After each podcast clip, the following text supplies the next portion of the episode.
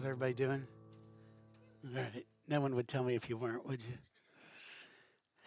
you? you would. Okay. Well, let's talk about that later. Okay. Have a special invitation before we uh, before we go into this morning's message. We, as a church, have kind of a special invitation right now. It's not just our church; it's churches all around the world. Um, I just found out about this last week. Mike Bickle uh, from the International House of Prayer in Kansas City has initiated a, a global fast and prayer time, three weeks for Jerusalem and for Israel. And um, last I heard, there were between two and five million people already committed from today through the 28th of May to pray for Jerusalem and to pray for Israel. Specifically, um, for the promises of Isaiah 62 to be um, uh, fulfilled for Israel. And so we're going to join in on that. Um, so, John and Nancy Rigstead, could you guys stand? Look back and say, Hi, John. Hi, Nancy. All right. Okay. John and Nancy have sort of helped to initiate this. Um, we are actually going to open our prayer room during this time while the church doors are open. Uh, that's starting today and going through Pentecost, Sunday the 28th. Uh, during that season, John and Nancy will be hosting a prayer time for an hour every morning here in the sanctuary at 7 a.m. So, all you early risers, it'll be great. And all of those of you who aren't, it's going to be great. Um, so, uh, I think John and Nancy's, uh, well, that's the name of the website. It's Isaiah62fast.com. Isaiah62fast.com. You'll see lots of resources there. John also will be sending out a um, one of the things that um, a daily PDF, sort of how to pray. Um, as I looked at this, one of the things that excited me was that one, this is global. Two, this is about prayer and fasting f- to God and God alone. And three, that this, this isn't about politics except for the kingdom of heaven. This is really praying in the fulfillment of the promises to Israel. And uh, it's interesting that today we'll talk about some of those promises as they relate to us as the church. So um, if you want to talk more, find out more, talk to John and Nancy, or just show up here tomorrow morning, 7 a.m. Um, Psalm 122 says, Pray for the peace of Jerusalem. May those who love you be secure. May there be peace within your walls and security within your citadels. For the sake of my family and friends, I will say, Peace be within you. For the sake of the house of the Lord our God, I will seek your prosperity. So uh, we get to join with that. All right.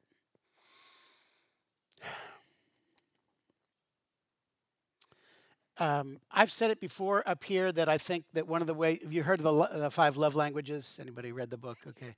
I think I've said before, I feel like my love language with God is providence my love language with God, He lets me know that I'm on His mind when things happen that I know I could not orchestrate if I if I tried. It just seems impossible. And I've honestly always been a little skeptical of some of the charismatic movement that says, you know, I saw a two-leaf clover and that means I'm going to have two, you know, whatever, Mercedes or uh, whatever. I don't know what the thing is. I'm just making it up.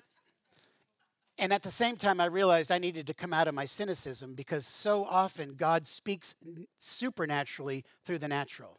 What seems natural is God's way of speaking. And I think I had one of those encounters this last Tuesday. So I woke up early in the morning. I was down in, uh, in the kitchen making coffee. And I'm telling you, I heard church bells. We don't live near a church. I love church bells we got no church bells. And I'm literally walking around the bottom of our house, which isn't that large, thinking, I am hearing church bells. I open the door. I think, is my phone going off? I have no idea. So I'm just like, okay, church bells. You know, my only thought is, I guess, you know, this is God's way of saying, wake up, Randy, it's time to worship, you know? Um, so I get in my car uh, on my way to the to the church by way. What are we laughing about? On my way to church by way of the gym. And when I get into my car, um, I'm very meticulous about preset radio stations. I have 11 of them, and I like the way they're ordered and everything. And I, I turn my car on, and they're all erased. They're all gone. So I do what any normal person would do I turn the car off, I turn it back on because I want my stations, you know? And they're all gone. I'm just like, God, what is this? And, the, you know, the first thing that pops into my head is, I just want you to I just want to give you a reset, you know? Because every station where it should say uh, 88.7, the diamond, it says reset, reset, reset, reset, reset. So I'm like, okay, something, something might be going on here. So I, I pull into the gym for my four minute workout, and um, I pull in, and I pull in next to this enormous bright blue Jeep Rubicon. Have you ever seen the Jeep Rubicon? It's, it's about as tall as the ceiling in this church, and it, I mean, it's really something. I pull up, and it just pops into my head Rubicon. Like, I know that that's a historical reference to ancient Rome, but what the heck, like, I didn't know what it was. So I sit there in the, next to the bright blue Rubicon and I Google, what the heck is a Rubicon, you know? Um, early first century, uh, Julius Caesar crosses the stream or the river called the Rubicon in northern Italy, which separated um, Rome from Gaul, which would be France now. And it was the crossing of the Rubicon that basically signaled the end of the, the beginning of the end of the Roman Empire. And so when you when you hear someone talk about crossing the Rubicon, the meaning is you're about to do something from which you can never turn back. For for for Julius Caesar, the first part of that was good. He became eternal dictator forever after that, and 5 years later he's done.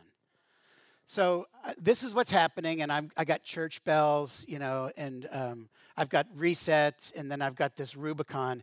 And I just sat there for a minute saying, okay, God, maybe you want to say something. And then you know how it is, you, you're thinking, and then you realize your outside world, and there's a song playing in my car. It just popped up on my phone. And it's that song by Kim Walker Smith, How He Loves, which gets me to cry every time. And when I realized, you know, that the song was playing, she was singing the line, um, I've got no time to maintain these regrets when I realize that He loves us. Oh, how He loves us. So I just had a little moment and I felt like, you know, that's just God's kindness to me to just remind me it's time to wake up and worship. You know, you've, uh, it's probably time for a reset in the way you think about yourself and, and the world. Um, it's, it's a signal of change. It's time to cross the river. It's time to t- take a step and never consider going back again. I mean that in a positive way, you know, to, to, to go on with the Lord. And, and then I felt like he said, you know, this is all about my love. So was, as I was walking into the gym, I realized, oh, the, the passage I'm speaking from this coming Sunday is 1 Peter 2. And it's all about identity. It's all about who we are as the people of God. It's all about who the church is, who we are individually and who we are corporately. And so I felt like the, the message for me, and just because here I am and you're all here, the message for you too, is it's time to wake up to who we are. Today's a day, it's a call, it's, a, it's a, an exhortation or an invitation to wake up to who we are. So I want to read from uh, 1 Peter 2. I don't normally do this, but I'm skipping a few verses.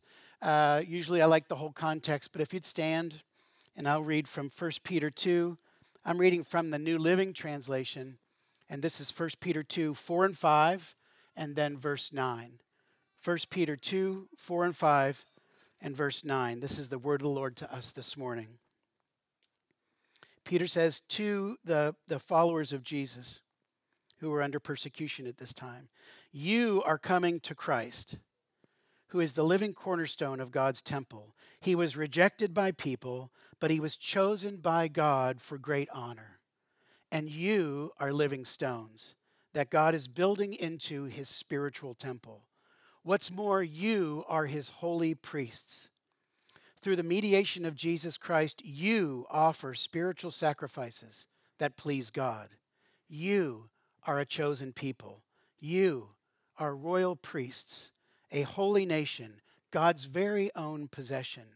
As a result, you can show others the goodness of God for he called you out of the darkness into his wonderful light. Let's pray.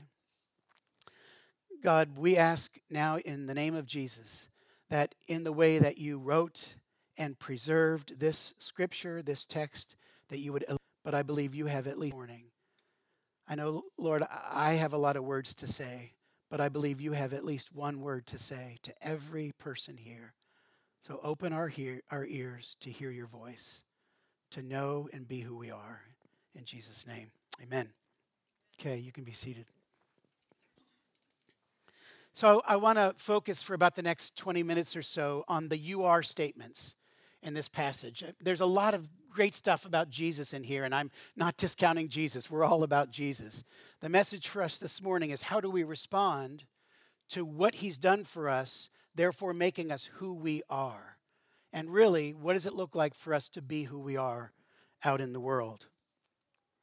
This is God's declaration of eternal fact over our lives this morning, this text.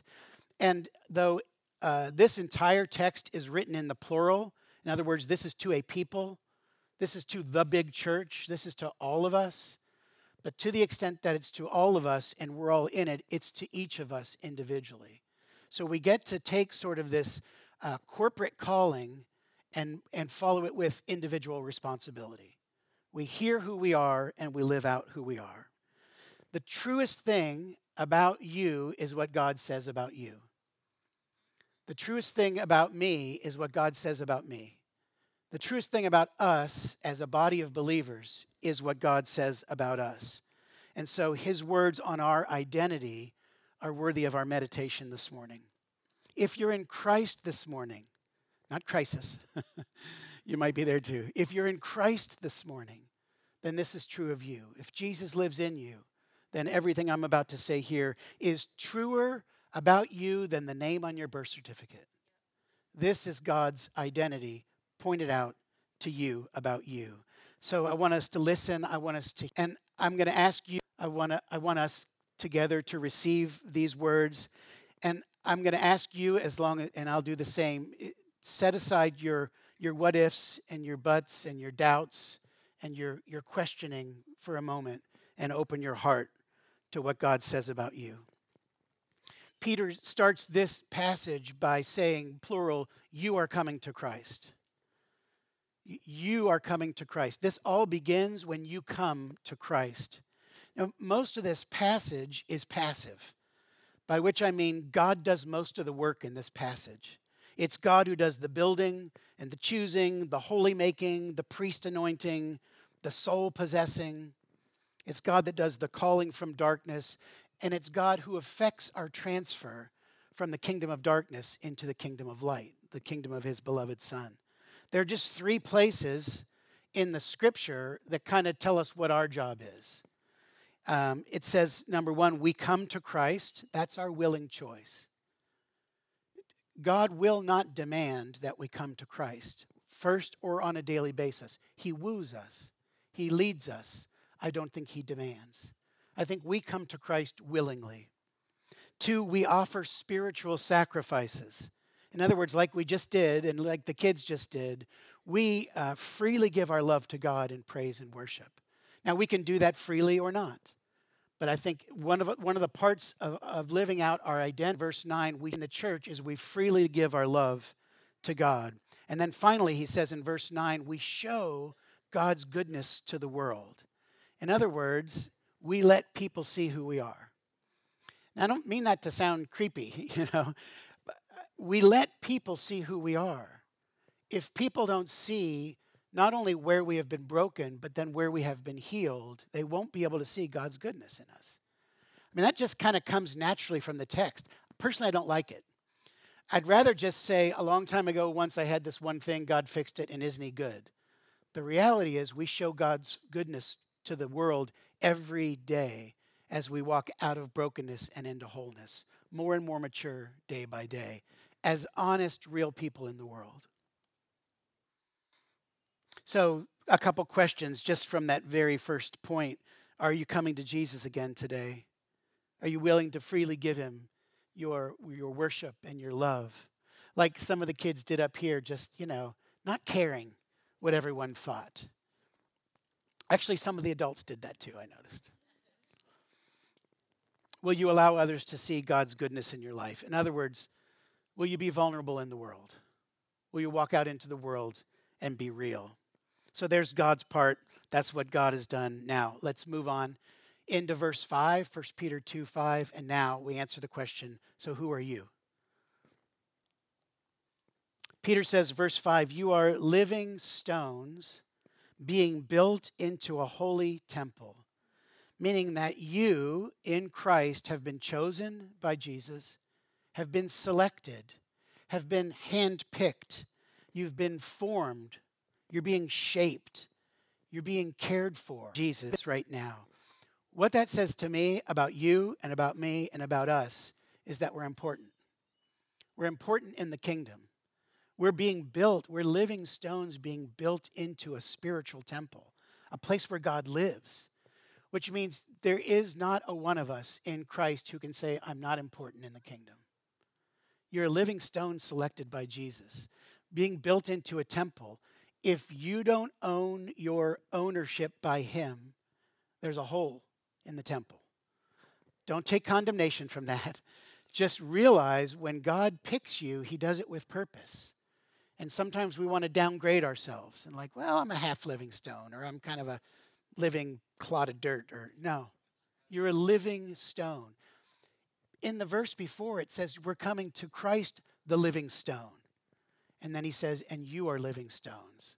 It's hard to get closer to the living stone than to be like him. And that's what we are because he has chosen us, which means that God wants every one of us, and we need every one of us.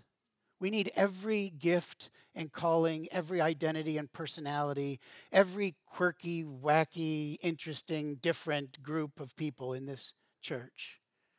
Was it the, um, no, forget that. I was going to go down a track that would have never come back. Ask me later. You're not just a rock, you're a living stone. And that means that as a living stone, you can be changed. And I think this is the this is spiritual formation. This is Jesus doing his work. The only he can do, make us like him, because he takes us, not a dead stone, a living stone, and then what does he do? He lovingly, and then he chisels, and then he hacks, and then he breaks, and then he chisels a little bit, right? And then he blows on us to get all the dirt away. And then who knows what else he does to build us into his people, into his temple. It's all the work of God. It's hard when that when when you're getting chiseled. It's gar- it's hard when you're getting poked at or or formed or or slammed into a place that feels real uncomfortable. But it's all the work of God. The question is, can you own who you are today? You're a living stone selected by God, and will we trust him? I mean, this is for all of us. Will we trust him to shape us? Can we believe that what's happening in our lives right now, though the devil may like it if we're being hurt, and the devil may use it to try to hurt us, is being allowed by the one who's forming us and shaping us as living stones into a holy temple? That takes a lot of faith, and God's worthy of it. Verses 5 and 9, Peter says, You are his holy and royal priests. I said priest, not Prius, okay? Priest. Though I do love efficiency and quietness. No, we're priests. Um, anybody watch the coronation? Nobody. okay, three of us. Well, we'll have tea and crumpets together afterwards, all right? I didn't watch it either. Um, I just wanted to see the church. It's a pretty sweet place. Um, the Archbishop of Canterbury in the Anglican Communion, they call him the ABC, Archbishop of Canterbury. He had a pretty nice outfit on, right? And the king gets a nice hat, that's for sure. I mean, we see all that sort of royal, regal stuff, and we don't know what to do with it. It, it seems over the top. You know, in the Old Testament, the uh, royalty and priesthood were um, meticulously kept apart. So you don't see Jesus become royal priests in a person in the Old Testament. And so Jesus becomes the prototype. He was prophet, priest, and king. But here in Jesus, God says to us by the Holy Spirit through Peter's pen, You are royal priests. You're not just a priest who has access to God, you're also royalty who has access to God's government. We are royal priests. We're not one or the other. We have authority in this world because we're seated in heavenly places with Christ. We're, we're royalty. Um, we offer spiritual sacrifices to God. When we walk in here, Romans, Paul says, you know, um, we offer our bodies as a living sacrifice to Him, which is our spiritual service of worship. He's not talking about human sacrifices. He's talking about these bodies that house these souls and these spirits coming before God and giving Him adequate and worthy worship because we're a part of His family, because we know Him, because we're loved by Him and we're known by Him. We're royal priests.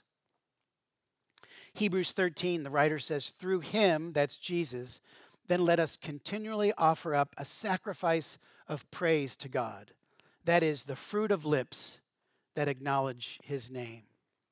So, as priests, we uh, worship and we offer sacrifices. And as priests, we also mediate God's love and power in the world. That means we have what we've been given by God to give away to the world. If you've been loved by God, you have love to give away. If you've been empowered by God, you have power to give away. We can talk to God on behalf of people, and we can talk to people on behalf of God. It's the job of a priest. And we're being built into a spiritual temple, which means to me that individually and corporate and collectively in our bodies, think about this, and in our souls, as we gather, we represent the place where people can meet God. We're the new temple, right? So that means that, Sarah, when you walk out into the world, you are the place where people can meet God. You offer your sacrifice of praise to Him you mediate his love and his power. Isn't that a wild thought that we walk around as a temple and people could look into our lives and meet Jesus? What a privilege. Like, what a responsibility. What an honor that we are the place where the king dwells. And that right here, people have access to that kind of grandeur, you know, that the four of us saw, three and a half of us saw that someone could walk in and see what God, what's happening in our very own hearts because we're the temple of the living, of living God. So, a, a challenge for us can we receive and believe who we are today? That we are royalty, that we are priests. Verse 9, Peter says, You are a chosen people. A chosen people in, uh, in the Greek in which the New Testament was written, that word chosen comes from two Greek words, and ek means out or from. And so uh, to be chosen is to be spoken out, to be called out, to be singled out. Some, some translators look at this and they say, He literally spoke us into being. We've been chosen. Um, I, I, hate to trigger anyone, but it's just uh, think about junior high gym class. They, they Okay, there's Sozos available afterwards. It's going to be okay. You know, you line up, they, they pick two captains, and then the dreaded thing, you know, they start choosing, right? And I mean, it's, hor- it's horrible. It's horrible. You're just wondering, you know, that whole time. It's not like that in heaven. It was not like that with you. There, there was not a one of you that God looked over and said, eh, no. Um, no, each one I mean, I, I believe this. He, God lives outside of time, He's eternal, and His love is perfectly pure. His, his, his choice to choose us is eternal. So every single one of us, He said, I want you first. Shadman, I want you first. Eddie, I want you first. You're the chosen one. I mean, every single one of us is that chosen one in the, in the eyes and in the heart of God. He speaks us into being. We're, we're elected. We're not looked over. We're seen. We're known. We're loved. We're chosen. I mean, I know what I feel like. I know what I felt like this morning when my granddaughter saw me from 20 yards, 20 yards away and said, Granddaddy, and runs to me and lavishes her love on me. You know what I think? I was chosen. She passed everybody else up and she came to me. And I think that is the heart of Jesus for each of us. He literally chooses each one of us. He's spoken us into existence, He's called us into reality. He's made us to be a word from heaven to earth. He, the, the name He calls us, you know, the way He's chosen us, He speaks us into the world as that word. Again, the privilege and the honor that we have of bearing His name. and you can't get yourself unchosen. Now, there are theological fights about this. I'm not going into them. I'm just telling you what I believe. You can't get yourself unchosen. If Jesus chooses you, you don't get to say no. You don't get to say, It's been nice to be on your team for a while. I'm going to play for somebody else now. You can't unchoose yourself. You can reject your chosenness. And we do it all the time. We, we all the time think, no, he couldn't have meant it. No, he probably is disappointed. No, we can do that. You can reject your chosenness, but you can't change it because the one who chose you is greater than you. He's the one that made you, informed you, he's molding you, and we can resist. That's one of my grandchildren, too. She's resisting. we can resist, but if we're wise, we will relent.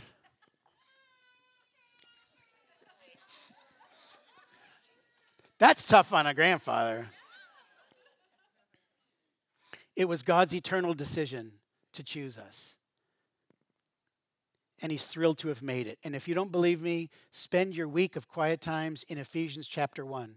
Just read it, Ephesians chapter 1. Just read it over and over. Read it in every translation you can find. And just see how God decided to set his love upon you, accept you in the beloved Christ, and all that he's given as a result of his choice of you. I mentioned the junior high gym class, and some of you are still triggered and twitching a little bit. So let's, let's ask God to redeem that. Um, this last couple of weeks, I've been rereading Abba's Child by Brennan Manning. If you've never read Abba's Child by Brennan Manning, go get it right away. Download it on Hoopla, whatever you can. It's an awesome book. Um, and in uh, chapter three about being the beloved, Brennan Manning talks about a man named John Eagan. Never heard of the guy. And he just says some ordinary guy um, who just happened to keep a journal through his life and decided he's going to go after Jesus. And uh, Brennan Manning talks about uh, John Eagan being at a a retreat one day and he's talking to his spiritual director. He's on a silent retreat and he's just taking in what does God think about him and what's God saying to him. And this is what happens. The spiritual director says to him, John, the heart of it is this to make the Lord and his immense love for you constitutive of your personal worth. Define yourself radically as one beloved of God. Define yourself radically as one beloved of God. God's love for you and his choice of you constitute your worth. Accept that and let it become the most important thing in your life.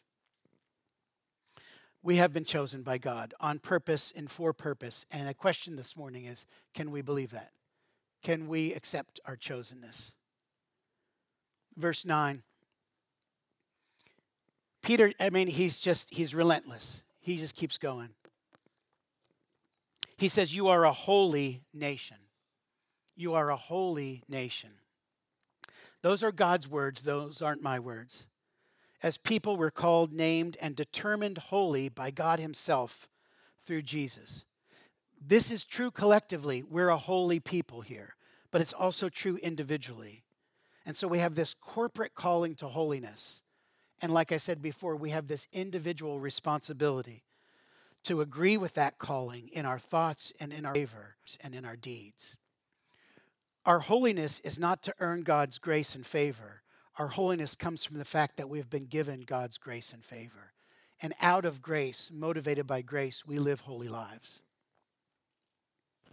We're holy because, as the theologians say it, our righteousness is imputed to us. Just a fancy word for saying it comes from outside of us. We did nothing to get the righteousness of Jesus. He called us, we said yes, that righteousness is imputed. It's, it's placed upon us and in us, and it can't be changed. So when God sees us, he sees Jesus and he sees perfection and purity. The good news is you did not make yourself holy. You have been made holy. You have been sanctified. You've been set apart for a purpose that's not your own. And again, we can agree with that purpose and we can live it out, that holiness, or we can pretend it's not true. We can even live against it at times. But again, our choice does not affect God's view of us because you are holy. Are we willing to accept our holiness today? Are we, are, are we willing to take on the royal robe of holiness and say, okay, I'll, I'll receive that? God, that's how you look at me. I'll live that way in the world. And even when I don't, I will keep coming back to your holiness. Finally, end of verse 9. Peter says, You are God's own possession. He, he owns us. When uh, our kids were small, I can remember the phrase that was going around our house a lot when they were at certain ages You are not the boss of me. They love to say that, you know, and I love to say, We are the boss of you. The reality is, God is the boss of us, and that's really good news. God, God, it does reign supreme in every area of our life. He does have authority to tell us what to do and what not to. And that's really good because we are possessed by God. You know, that it's a bad word, right? Possession. I mean, it seems like it's trendy out there to have all these evil films about possession and the demonic. We are wholly and wholly possessed by God and God alone. Isn't that amazing? That He's taken us, He's formed us, He's made us holy, He's chosen us, He's building us into a temple, He's forming us. And He says, You can't get out of my grip because you belong to me. Paul says, I've been crucified with Christ and I no longer live, but Christ lives in me.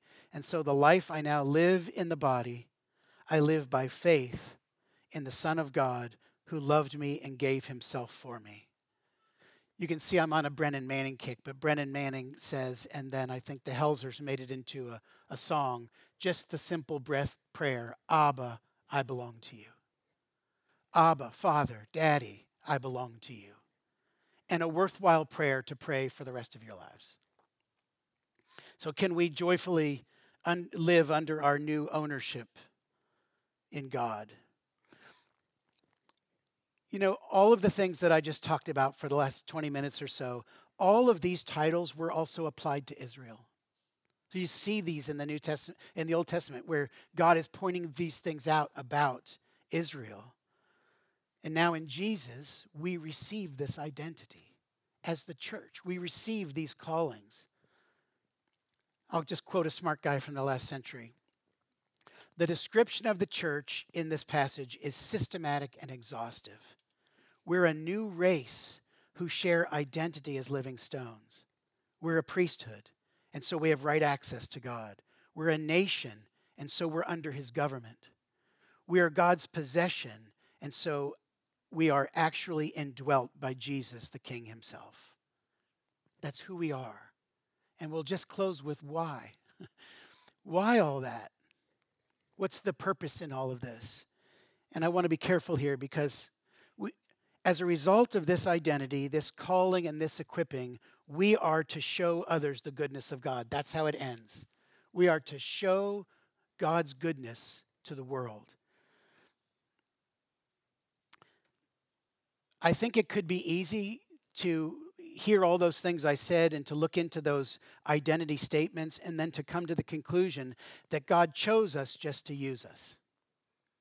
And I think God's purpose is to use us, but I think we have to be careful not to say that the primary purpose of God's choosing was in order to use us, like, like a glove on a hand or like a, a tool or something like that. He set his affection on us because he loves us. He chose you because he loves you. And because he loves you, he invites you to cooperate with his plan. But we don't become who we are by doing things for God. We don't become who we are by doing things for God. We do what we do because of who we are. We're not what we do, we do what we are.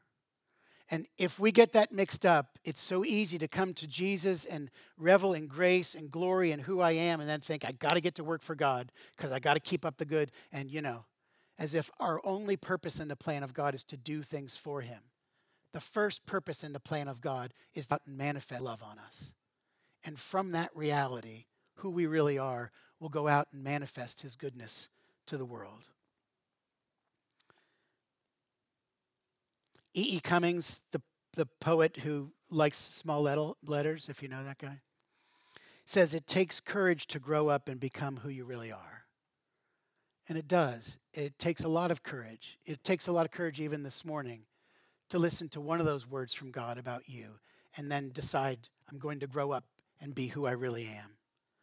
So the question as we close is Is there one of those identity pieces that you need to receive this morning? A living stone being formed by Jesus, a royal priest, both uh, holy in the sanctuary and with authority in the world, a chosen people on purpose, selected, spoken into the world like a word, a holy nation, regardless of what you feel and think about yourself and your actions at times, God's own possession. You know, in almost everything in this passage that is spoken about us was also true of Jesus. He was called the living stone, and we're living stones. He was chosen by God, and we're chosen. He was a priest, and we are priests. He's holy in and of himself. We are holy in him. He's God in perfect relationship with the Father, and we belong to God, Father, Son, and Holy Spirit. He revealed the nature of the Father in uh, truth and grace. We reveal the goodness of God in broken people. He was rejected, and we will be rejected. He was believed, and we will be believed. He knew darkness. He knew no darkness, though he lived in the midst of it and we've been delivered from darkness. Need mercy, and He's the light, and then Jesus says, You're the light. He embodied mercy, and we deliver the mercy that's been delivered to us. God exalted Jesus, and the scripture says He would exalt us too at the proper time.